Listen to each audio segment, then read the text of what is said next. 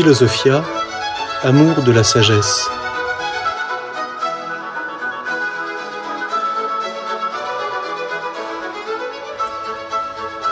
L'histoire de la philosophie.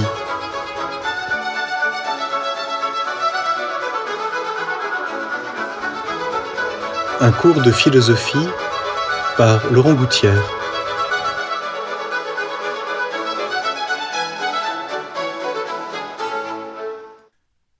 Nous avons euh, donc parcouru cette année un, un long itinéraire que je crois nous avons essayé de faire en philosophe, c'est-à-dire euh, essayer de cheminer avec euh, les philosophes en cherchant la vérité, puisque ce qui, je crois, définit la philosophie, c'est bien cet euh, éveil de la recherche de la vérité à l'école de la réalité, et je crois une recherche qui se centre toujours sur la personne humaine. J'aimerais euh, donc au terme de cette année, avant que nous puissions poursuivre euh, à partir du mois de septembre, cet cette itinéraire à l'école des philosophes, reprendre quelques-unes des grandes questions que nous avons abordées et puis essayer de les, peut-être de les situer. Euh, pour cela, je, je, je, je m'appuie brièvement sur une remarque qu'Aristote fait dans le livre Bêta de la Métaphysique, ce livre qu'on appelle classiquement le livre des apories, c'est-à-dire les, les difficultés qui se présentent à la pensée philosophique. Et Aristote a cette métaphore, euh, au point de départ, dit-il, de la recherche, euh, l'intelligence se trouve comme devant un nœud. Et il s'agit de dénouer la difficulté qui se présente à notre intelligence. Et euh, il souligne qu'au terme de la, la recherche philosophique, on est dans la situation inverse, c'est-à-dire que ce qui, au point de départ, se présentait comme euh, une difficulté, un nœud, les choses s'étant euh, mises en ordre les unes par rapport aux autres, Euh, elle s'éclaire et ainsi euh, euh, l'intelligence est comme devant une, une difficulté résolue. Et je crois que c'est un des buts de la recherche euh, de la philosophie quand euh, elle se confronte euh, aux autres philosophes. Euh, au fond, la dialectique, c'est-à-dire cette confrontation des opinions, n'a pas d'autre but que de euh, nous les difficultés, de voir où les questions se posent, d'essayer de comprendre comment un philosophe a répondu à une question, à une interrogation, devant quel problème s'est-il trouvé de l'expérience humaine et comment a-t-il cherché à y répondre, comment a-t-il voulu proposer une lumière de vérité sur une question que tout homme peut se poser.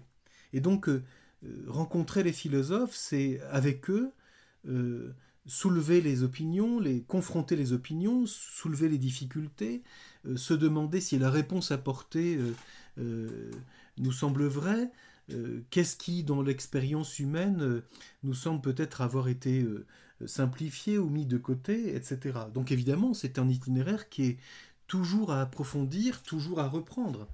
Hein, le, la recherche philosophique de la vérité, en un sens, n'est jamais achevée, parce qu'elle est toujours quelque chose qui peut s'approfondir. Par contre, elle est un droit euh, pour tout homme, et dénier à quelqu'un, quel qu'il soit, le droit de chercher la vérité est un abus.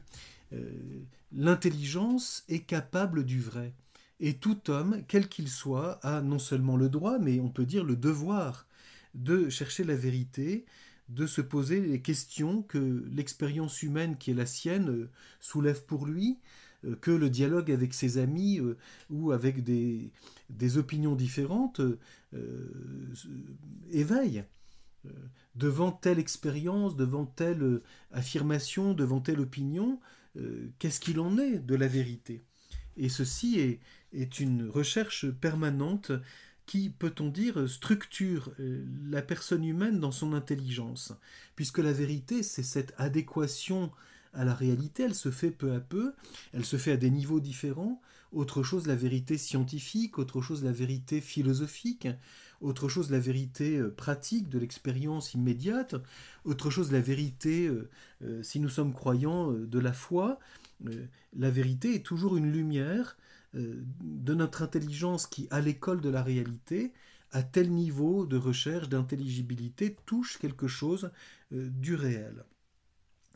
Et donc, euh, cette, cette année, nous nous sommes surtout attardés hein, sur, sur le, cette, on peut dire, ce point de départ, cette grande euh, inauguration de la recherche philosophique euh, qui s'est développée euh, principalement euh, euh, en Grèce. Je ne reviens pas sur, sur toute la place que la Grèce a pu avoir euh, du point de vue de cette recherche philosophique, mais j'aimerais maintenant, hein, très brièvement, euh, re- revenir sur les grandes questions qui ont été soulevées par la philosophie grecque, essayer de, en quelque sorte de les, de les mettre en lumière, de les ordonner, et de voir comment ces grandes interrogations sont toujours les nôtres en philosophie. Euh, Une des premières grandes recherches de la vérité, une grande, grande question que les philosophes se sont posées, c'est finalement quel est le sens de la vie humaine ? Pourquoi sommes-nous ici ?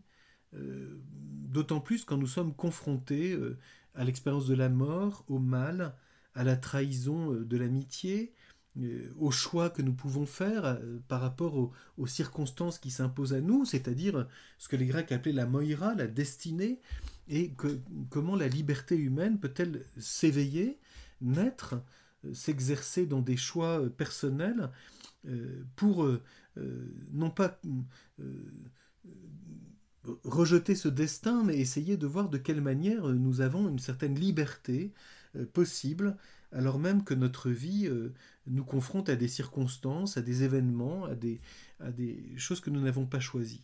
On pense bien sûr ici à la recherche des tragiques, à celle d'Homère, hein, qui est bien une des grandes, une des grandes, un des grands axes tout à fait euh, fondamentaux de la philosophie grecque. Une recherche qui, qui culmine et qui continue jusqu'au-delà euh, de Socrate, euh, notamment chez Platon, je pense ici en particulier au, au dialogue du Gorgias, où Platon se pose cette question de quelle manière les choix que nous faisons en philosophie, euh, en particulier, influent-ils sur notre bonheur, notre destinée ? euh, Ont-ils une répercussion au-delà de la mort ? euh, Qu'en est-il du salut, c'est-à-dire de la conquête d'une béatitude ? Existe-t-elle ? euh, La mort est-elle un événement euh, euh, qui, s'il s'impose, peut être euh, euh, dépassé ? De quelle manière ? euh, Bien sûr, cette, cette recherche, elle naît chez Homère, elle naît chez les tragiques, euh, elle se pose en particulier chez les Pythagoriciens, hein, la fameuse question de la destinée. Un deuxième grand axe que nous avons vu, et qui, qui là aussi naît très tôt dans la philosophie grecque, c'est les rapports, de, on peut dire, de l'individu hein, et de la cité. On pense notamment aux au premiers sages, aux premiers législateurs, hein, de voir de quelle manière, euh, déjà chez Hésiode, mais ensuite euh, jusqu'aussi chez, chez Platon, puis chez Aristote, mais je vais revenir sur la place tout à fait particulière d'Aristote, Euh, se pose cette question notamment de la justice. Euh, est-ce que nous sommes dans une cité de telle sorte que nous puissions y établir une relation de justice ? euh, De quelle manière la justice euh, est-elle au-delà de la loi du plus fort ? On pense au dialogue de la République où Platon confronte euh, hein, les positions des sophistes qui finalement disent que c'est le plus fort qui l'emporte, et où Socrate, mis en scène par Platon, souligne qu'on a toujours intérêt à agir selon la justice. Et donc, euh, qu'est-ce que c'est que la justice comme, euh, alors Platon le voit comme un équilibre. Euh, qu'en est-il vraiment de la place de la justice dans la vie humaine ? Et comment penser les rapports de l'individu et de la cité ? Bien sûr, cette question hein, sera développée d'une façon euh, plus approfondie, en particulier chez les stoïciens. Euh, plus tard, nous verrons ça l'année prochaine. Euh, mais euh, il y a déjà cette question qui est soulevée, euh, euh, bien évidemment, euh, très très tôt. On pense aussi, déjà chez Homère, bien évidemment, à, à cette interrogation sur la guerre. Hein. Les hommes sont euh, perpétuellement en guerre, mais y a-t-il finalement une justice ? euh, Est-ce que les dieux veillent sur les hommes de telle sorte que la justice euh, donne la victoire ? euh, Troisième grand axe que nous avons vu naître dans la philosophie grecque, je vous ai souligné cela en disant euh, euh, il y a un peu ces deux, ces deux, ces deux questions qui, sont, qui ont surgi euh, d'une part euh, dans ce qui est euh, la Grande Grèce, euh, donc euh, ce qui est aujourd'hui l'Italie du Sud, euh, cette recherche notamment des Pythagoriciens euh, sur la fin, sur la destinée, sur la manière dont nous vivons, donc euh, un embryon déjà de, d'une éthique philosophique.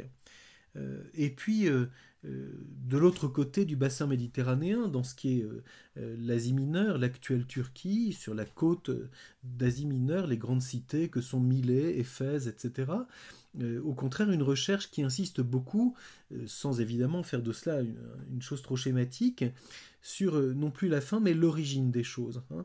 D'où venons-nous ? Où allons-nous ? D'où viennent les choses ? Comment naissent-elles ? Et que, qu'est-ce qui, comment s'achèvent-elles ? Comment sont-elles orientées ? Et donc, euh, avec toute tout cette vision d'un devenir, hein, d'un, je dirais d'un parcours, et quand il s'agit de la vie humaine, euh, de la naissance à la mort, euh, nous naissons, euh, d'où venons-nous ? Euh, quelle est la place de, de la génération, euh, euh, quelle est notre dépendance par rapport à notre cité, par rapport à, à notre famille, et puis euh, où allons-nous ? euh, La mort euh, s'impose comme un événement, euh, y a-t-il un au-delà de la mort ? Peut-on parler d'une immortalité ou d'une incorruptibilité de l'âme ? euh, Comment dès lors euh, penser, euh, c'est déjà présent euh, chez les pythagoriciens, les relations de l'âme et du corps. Hein.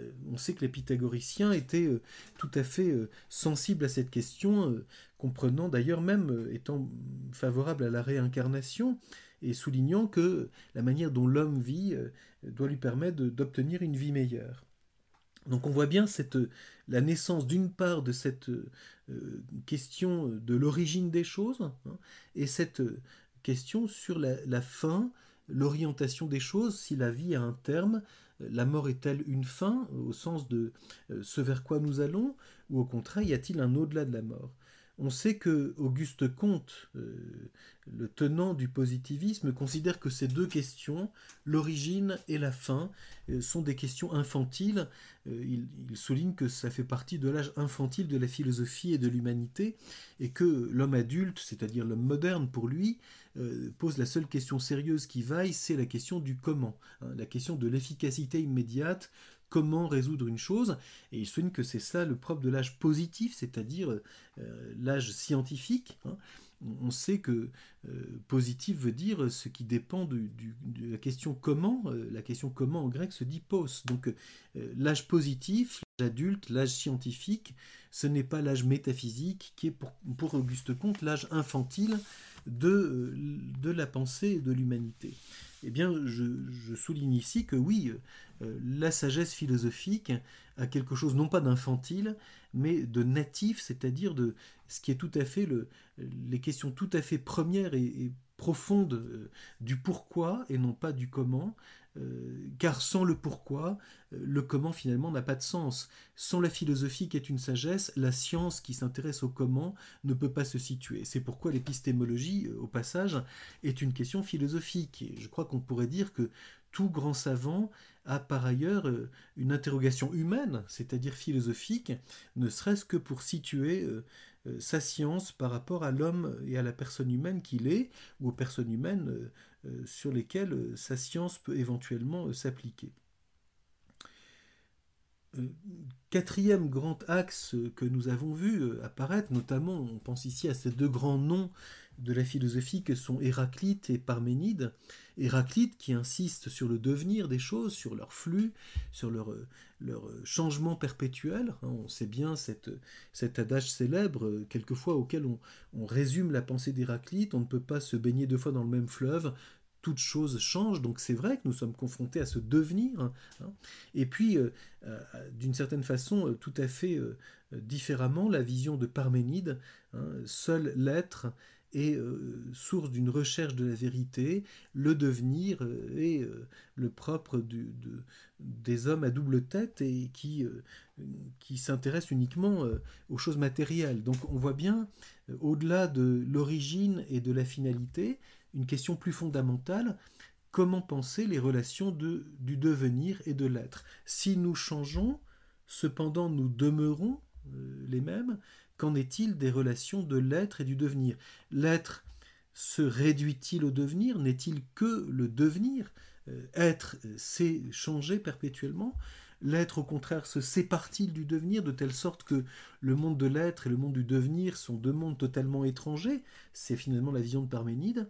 Ou bien y a-t-il non pas une solution de synthèse, mais une, une position qui, je dirais, soit une crête entre ces deux abîmes, entre ces deux extrêmes? Comment penser analogiquement les relations de l'être et de devenir? Platon posera déjà cette question, et bien sûr elle sera surtout reprise, nous allons le voir dans un instant, par Aristote. Et puis, euh, dernier grand axe que nous avons évoqué, donc nous, nous voyons bien la question de euh, la destinée de l'homme, sa situation, le sens de la vie humaine, euh, l'orientation de l'éthique, euh, l'origine et, et la fin des choses, les rapports de l'être et du devenir, et une question que nous avons vue aussi surgir de façon très euh, régulière. Qu'en est-il de la vérité sur les dieux euh, que pour les Grecs, les traditions religieuses et les mythes euh, nous, nous, nous communiquent certaines choses, bien euh, au sujet des dieux. On voit ça notamment déjà dans la Théogonie d'Hésiode. Nous avons vu euh, l'importance de, de cette question aussi chez Homère, la relation des hommes et des dieux. Hein. Et puis, euh, cette question chez Xénophane de Colophon, Euh, si euh, euh, les hommes euh, affirment que Dieu existe, Dieu ne peut pas être comme les hommes, et il est nécessairement esprit et ne peut être qu'unique, et cetera. Donc on voit bien déjà cette, cette recherche qui s'approfondit, qui comporte une critique des traditions religieuses, et euh, cette question est, est, est présente aussi tout au long de la philosophie grecque. La philosophie va plus loin que les traditions religieuses, en ce sens qu'elle euh, se pose la question de la vérité. Ce que les hommes transmettent dans les traditions, dans les mythes, sur Dieu ou sur les dieux, euh, qu'en est-il de, de la vérité de cela? Autrement dit, disent-ils quelque chose d'une réalité? Donc, autrement dit, est-ce que Dieu existe? euh, Cette question est présente, euh, avec aussi cette, ce scepticisme qu'on voit apparaître déjà chez les sophistes. Et puis, on sait combien la, la figure de Socrate sur cette question a joué un rôle important. S'ils existent, si Dieu existe, que pouvons-nous dire de vrai à son sujet? Y a-t-il une, une bienveillance de, des dieux envers les hommes? On voit cette question déjà chez Homère, et elle est présente au terme chez Aristote. Et puis, y a-t-il une relation entre les hommes et les dieux? Comment penser cela? euh, Voilà. Donc bien sûr, je, je ne fais que, que résumer très rapidement hein, une question qui, a, qui s'est élaborée, qui s'est approfondie euh, tout au long de ces siècles de la philosophie grecque. Donc sur toutes ces grandes questions que je viens de, de, de, de rappeler d'une certaine façon, euh, on voit bien qu'il y a eu comme des étapes. Hein. D'abord, on peut dire la, cette naissance de la recherche qui s'est faite dans des directions, dans des écoles différentes, à travers des figures différentes. Euh, très clairement, euh, la philosophie grecque s'est épanouie dans des directions très très variées. La recherche de l'origine et du monde physique, la question éthique, l'importance des relations de l'homme et de la cité, donc la question politique, la question de la justice, la question des dieux, les rapports du, d'être du devenir, le, la question de la vie et de la mort, le problème du mal, et cetera. Toutes ces questions sont présentes chez les présocratiques d'une façon évidemment très très fragmentaire, puisque nous n'avons plus que des... que des fragments de, de leurs œuvres, et bien sûr dans des, dans des recherches qui sont, euh, euh, peut-on dire, assez embryonnaires. Il est intéressant de voir la question de chaque philosophe et le vocabulaire, les, les mots philosophiques qui, qui la, que chacun a pu faire naître, hein, l'être, le devenir, l'esprit, l'âme, euh, et cetera. Et donc, il euh, y, y a bien ce, ce, cette diversité de recherches extrêmement euh, large. Et puis, nous avons vu qu'il y a un tournant extrêmement important. Ce tournant, c'est finalement la figure de Socrate qui recentre la philosophie sur l'homme, pose le problème de la vérité et s'interroge avant tout, recentrant la philosophie sur la personne humaine, sur l'homme, s'interroge avant tout dans le domaine éthique et religieux. Et on sait combien la figure de Socrate doit se comprendre, je l'ai souligné, hein, en fonction de la crise des sophistes. Euh, finalement, les sophistes sont l'exemple de la corruption de la philosophie, soit parce que justement confronté à des opinions différentes, on en reste à une espèce de scepticisme, donc on se rabat sur une vision utilitaire, et on va dire le tout, ce n'est pas la vérité, mais c'est de convaincre, selon l'opinion du moment, de sorte à obtenir le pouvoir, à l'exercer, et voilà, à vivre selon l'apparence et le vraisemblable. Et Socrate, devant cela, est quelqu'un qui réagit avec une très grande vigueur en soulignant la noblesse et la dignité de l'âme humaine.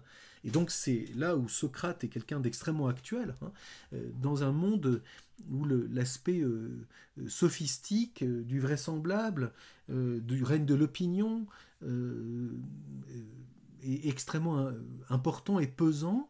Euh, la question socratique, c'est qu'en est-il de la dignité et de la vérité de l'homme euh, dans les choix qui sont les siens, euh, dans l'agir qui est le sien, euh, au-delà de la séduction du pouvoir, euh, du succès, euh, de l'immédiat, et cetera.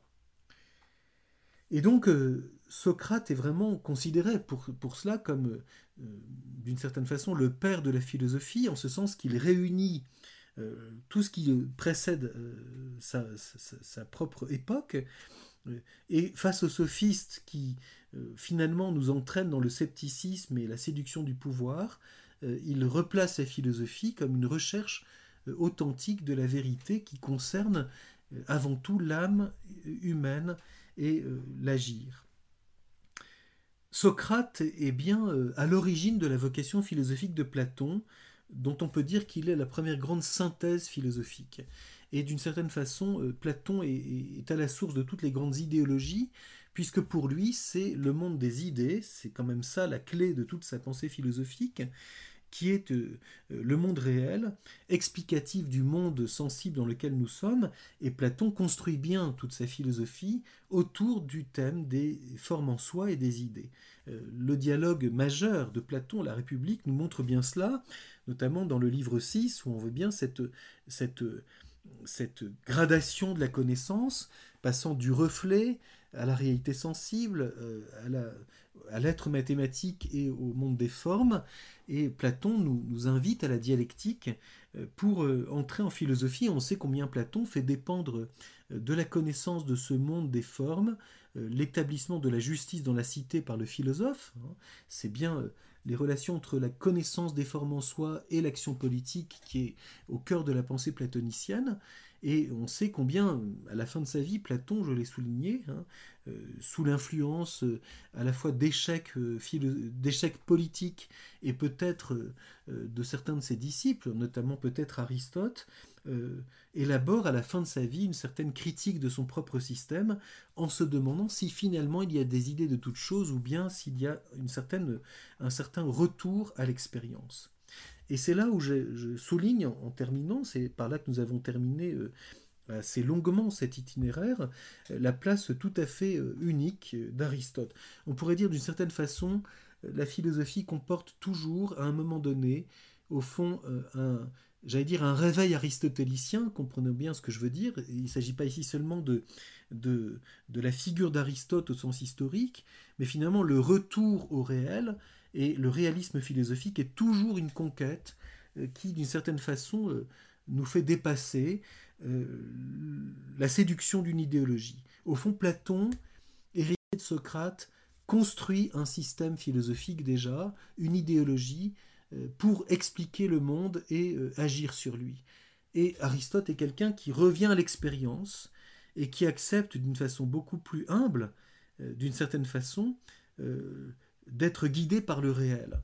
Et c'est pourquoi la recherche d'Aristote à la fois se déploie, non pas dans un système, mais dans des, dans des orientations philosophiques tout à fait spécifiques. L'éthique n'est pas la réflexion sur l'art, l'art n'est pas la politique, la métaphysique n'est pas l'étude du vivant, et cetera. Autrement dit, il n'y a pas le souci d'une méthode unique, mais plutôt de, de saisir que peut-on dire de vrai à chaque niveau d'analyse de la réalité existante dont nous avons l'expérience.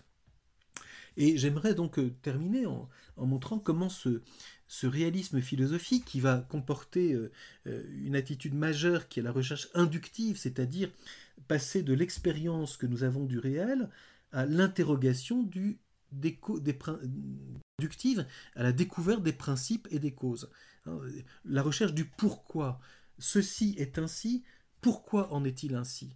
Quelle est la cause, le principe et la cause, par laquelle ce qui est, ce qui devient, ce qui se meut, et cetera, est tel qu'il est. Donc une recherche non pas d'explication du réel, mais une recherche de découverte de l'intérieur, du pourquoi le réel est tel qu'il est. Non pas un modèle explicatif, non pas un système euh, idéologique qui permettrait d'expliquer, euh, qui voudrait expliquer la totalité du réel, mais une recherche du pourquoi il en est ainsi à chaque niveau de la réalité dont nous avons l'expérience. Quelles sont donc les grandes, les grandes, on pourrait dire, saillies de l'intelligence réaliste que Aristote a mise en lumière ?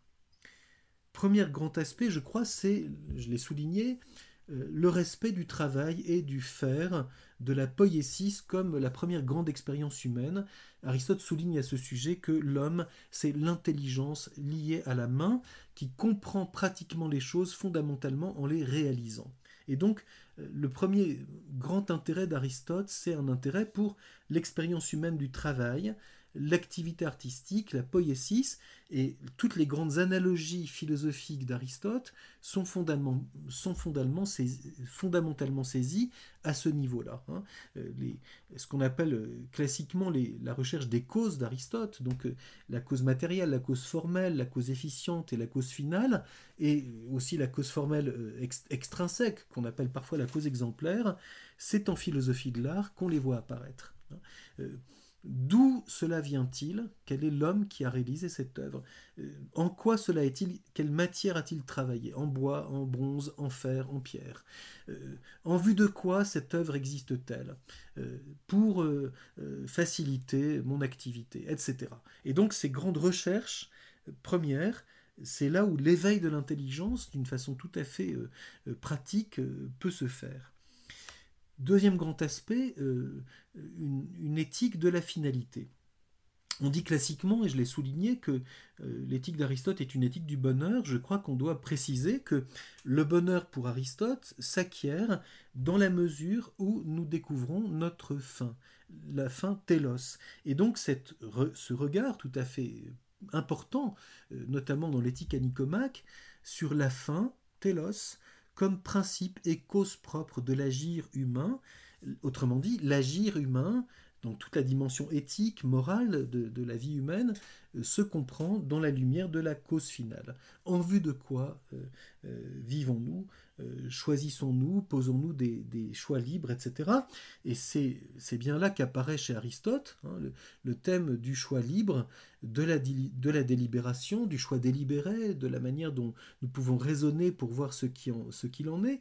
C'est là que s'inscrivent euh, les vertus morales, que nous acquérons dans l'exercice et qui sont un certain sommet, et puis euh, euh, la finalité concrètement euh, euh, se déploie dans l'expérience de l'amitié, la philia, et là Aristote se, se distingue de Platon. Platon voit l'amour dans le banquet avant tout comme Eros, euh, Aristote voit l'amitié, l'amour d'amitié, c'est-à-dire un amour personnel et réciproque, euh, comme étant euh, la philia, comme étant le premier grand... Euh, la première grande finalité de l'être humain. On sait qu'Aristote reprend à Homère cette affirmation célèbre « l'ami est un autre nous-mêmes ».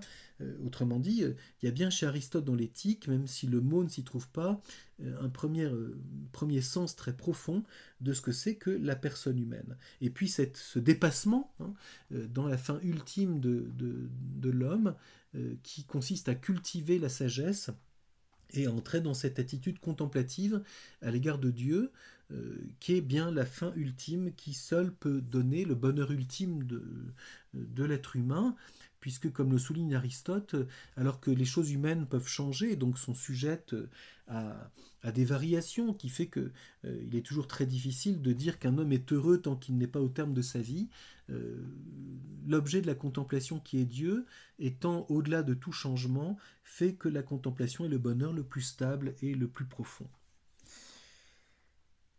Euh, Troisième grand aspect, et qui là, là aussi se distingue très clairement de l'idéologie platonicienne, euh, la communauté humaine n'est pas d'abord la transposition d'un monde idéal dans la patte humaine euh, par le, le philosophe roi, mais elle est cette coopération euh, euh, entre les personnes, euh, qu'il s'agisse de la famille, cette coopération fondamentale de l'homme et de la femme, source de vie et, et responsable de l'éducation des enfants, qui sont les futurs citoyens, cette coopération fondamentale dans le travail entre celui qui a la compétence et celui qui exécute, ce qu'on appelle classiquement le maître et l'esclave, mais j'ai souligné combien Aristote entend par là quelque chose de précis, qui est le fondement de tout l'aspect économique. Et on sait combien, là aussi, dans la politique, Aristote a eu des affirmations très célèbres, hein, récusant absolument le communisme de Platon, parce que, dit-il, quand on cherche à tout prix l'unité, on arrive exactement au contraire de ce qu'on voulait faire, et en outre, on perd le sens de l'amitié, parce qu'on fait disparaître l'individu et donc l'aspect personnel dans la totalité de la communauté. Et puis, euh, euh, y a des affirmations très célèbres d'Aristote sur l'argent, en disant que l'argent est un moyen d'échange, et que quand on en fait non plus un moyen, mais une fin, alors c'est la corruption de la politique, et dit-il, c'est comme pour le sophiste qui prend les mots du philosophe, et quand on prend le langage sans la vérité philosophique, alors on fait de la fausse monnaie, euh, et c'est, c'est une des grandes affirmations d'Aristote que de souligner que le règne de l'argent et l'acquisition de la richesse sans mesure au-delà de, du, du, du simple nécessaire euh, est la source de toutes les corruptions politiques. C'est pourquoi Aristote a étudié les régimes politiques et leur corruption. La, la corruption de la démocratie en démagogie, la corruption de la royauté en tyrannie, la corruption de la démocratie en... Euh, en, en de, pardon, de l'aristocratie en plutocratie, c'est-à-dire dans le règne des plus riches. Donc voilà, une, là aussi, un des grands axes d'Aristote dans la politique qui se sépare très clairement de la République de Platon. Quatrième grande recherche, je crois, d'Aristote, très importante et qui, qui d'une certaine façon, euh, euh, reprend tout l'effort des philosophes de, de l'Asie mineure, donc des physiciens, il y a une véritable philosophie du devenir. Donc on voit bien ici l'héritage des physiciens et d'Héraclite. Et Aristote souligne à ce sujet que Platon, euh, finalement, ne fait pas de philosophie du devenir parce qu'il a confondu la matière et le non-être. Si l'être, c'est la forme, la matière qui est informée est la non-forme, donc elle est non-être, si l'être c'est la forme. Et voilà pourquoi Aristote dit, mais Platon dit que la matière c'est le non-être. Il a, il a confondu matière et non-être. Or la matière existe comme, comme un être qui est euh, source de toute la potentialité et non pas source du mal. Et donc euh, elle est le lieu propre du devenir. Et c'est pourquoi le devenir, le mouvement, et pour Aristote, la perfection du monde physique, du monde matériel. La matière est parfaite en tant qu'elle change. Et donc tout ce qui est l'étude du monde matériel, qu'il s'agisse de la physique antique ou de la, ou de la, de la physique moderne, des sciences physiques d'aujourd'hui, l'étude du monde physique est l'étude du devenir des choses. Et donc la science est par définition à l'école du mouvement. Et ceci est vrai, là aussi même, de l'étude biologique de la matière vivante, puisque le, biologie, le, biologie, le, le, le biologiste étudie non pas la vie, mais la matière vivante. Et donc, l'étude de la matière est toujours liée à l'intelligibilité du devenir. Et on sait combien, là aussi, Aristote a développé cette recherche d'une façon extrêmement étendue. Et puis dans ce monde du devenir, il y a justement précisément le vivant, et dans les vivants, le vivant humain, dont l'âme qui informe le corps, qui est à la fois forme et acte du corps, est source de l'intelligence et de la volonté, de l'esprit.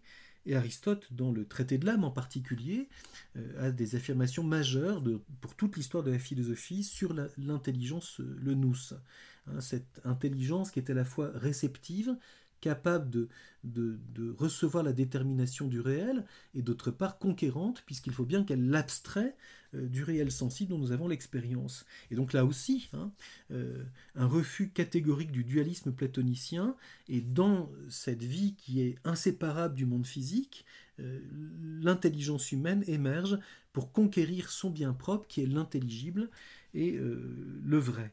Et donc, euh, toute cette complexité des rapports de l'âme et du corps qui fait que euh, la vie végétative, la vie sensible, la vie de l'esprit ont chacune leur spécificité, non pas comme des vies séparées, mais comme des niveaux dans lesquels le, le vivant humain se déploie euh, d'une façon analogique. Grand, euh, sixième grand axe de la recherche d'Aristote, bien sûr, nous l'avons vu, euh, cette recherche de philosophie première, euh, to on et on, ce qui est en tant qu'il est, qui repose tout entière sur le jugement euh, ceci est et sur le fait, le to oti, le fait d'être, euh, dont nous cherchons le pourquoi. Hein. Ceci est, pourquoi est-il ? Ce qui signifie d'abord qu'est-ce qu'il est, dans son être même, quelle est la source de son être. Et là, on sait combien Aristote, face à Platon, pour qui euh, l'eidos, la forme, est substance, Aristote souligne qu'il faut dépasser la forme pour découvrir l'ousia, euh, ce par quoi, ce qui est, en tant qu'il est, subsiste dans son être et sa détermination, euh, non pas comme étant euh, une forme en soi, mais euh, la substance, principe et cause d'être de ceci qui est, dont j'ai l'expérience, cet homme-ci précis. Et donc l'âme, euh, au niveau métaphysique, de, est découverte comme substance, ousia, euh, principe et cause, euh, selon la forme de ce qui est en tant qu'être, et source de son unité individuelle. Et puis cet autre axe de la philosophie première, Aristote souligne qu'il n'y a pas de recherche de l'origine de, de l'être en tant qu'être. Il dit que c'est une recherche réservée au devenir. Il n'y a pas de cause matérielle propre de l'être en tant qu'être. Mais deuxième grand axe de la philosophie première, euh, en vue de quoi ce qui est est-il ? Et Aristote souligne à ce sujet que personne avant lui n'a vraiment euh, soulevé cette question, n'a vraiment découvert la fin comme euh, principe et cause de ce qui est tel qu'il est en tant qu'être. Il souligne qu'on a regardé la fin pour tel ou tel aspect particulier, mais que la fin comme cause proprement dite n'a jamais été euh, découverte avant lui. Et donc Aristote passe de, de l'idéal platonicien, hein, le but qu'il faut atteindre, à euh, qu'est-ce qui est la cause, pour moi, de cet état euh, de plénitude dans lequel je me trouve euh, au-delà de la potentialité. Et donc euh, l'énergeia comme principe et cause finale de l'être en tant qu'être.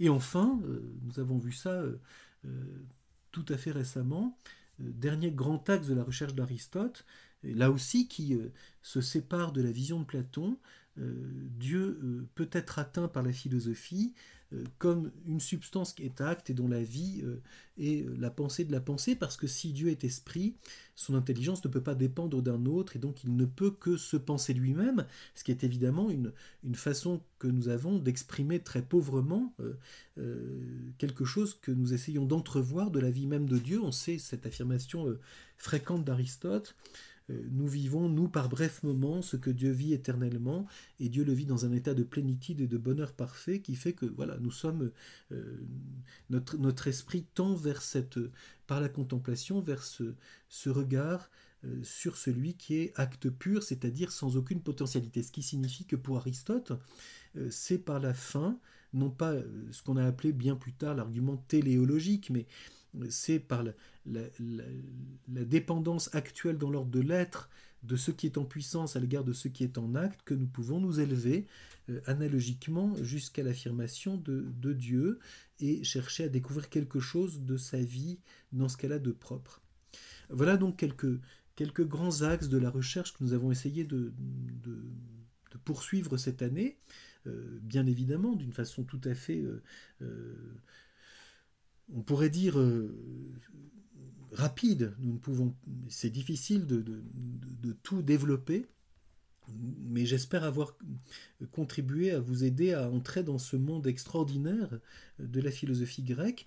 Alors nous poursuivrons l'année prochaine, dès le mois de septembre, euh, d'une part en, en nous arrêtant brièvement sur ce, la fin de la pensée grecque, ce que, ce que certains ont appelé la vieillesse de la philosophie grecque, dans les, surtout les deux grandes écoles que sont le stoïcisme et l'épicurisme, et puis ce, cette résurgence du platonisme dans le néoplatonisme, très rapidement, et puis nous verrons comment euh, cette fin de la philosophie grecque, d'une certaine façon, euh, croise hein, euh, une nouvelle euh, nouveau développement de la, de la philosophie occidentale en particulier, où le christianisme, euh, con, se confrontant à la philosophie, à la fois euh, s'en sépare et euh, assume progressivement la philosophie grecque pour élaborer quelque chose de nouveau.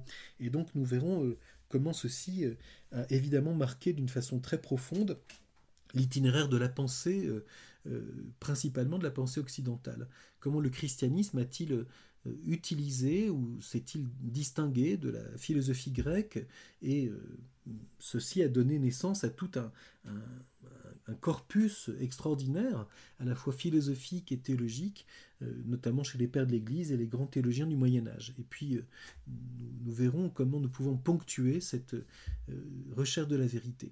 Alors je souhaite que vous puissiez passer un été à la fois reposant et, et qui soit, vous permette aussi de continuer de, de chercher la vérité et de, de réfléchir en essayant de découvrir toujours plus profondément ce qu'est la personne humaine dans toutes ses grandes dimensions.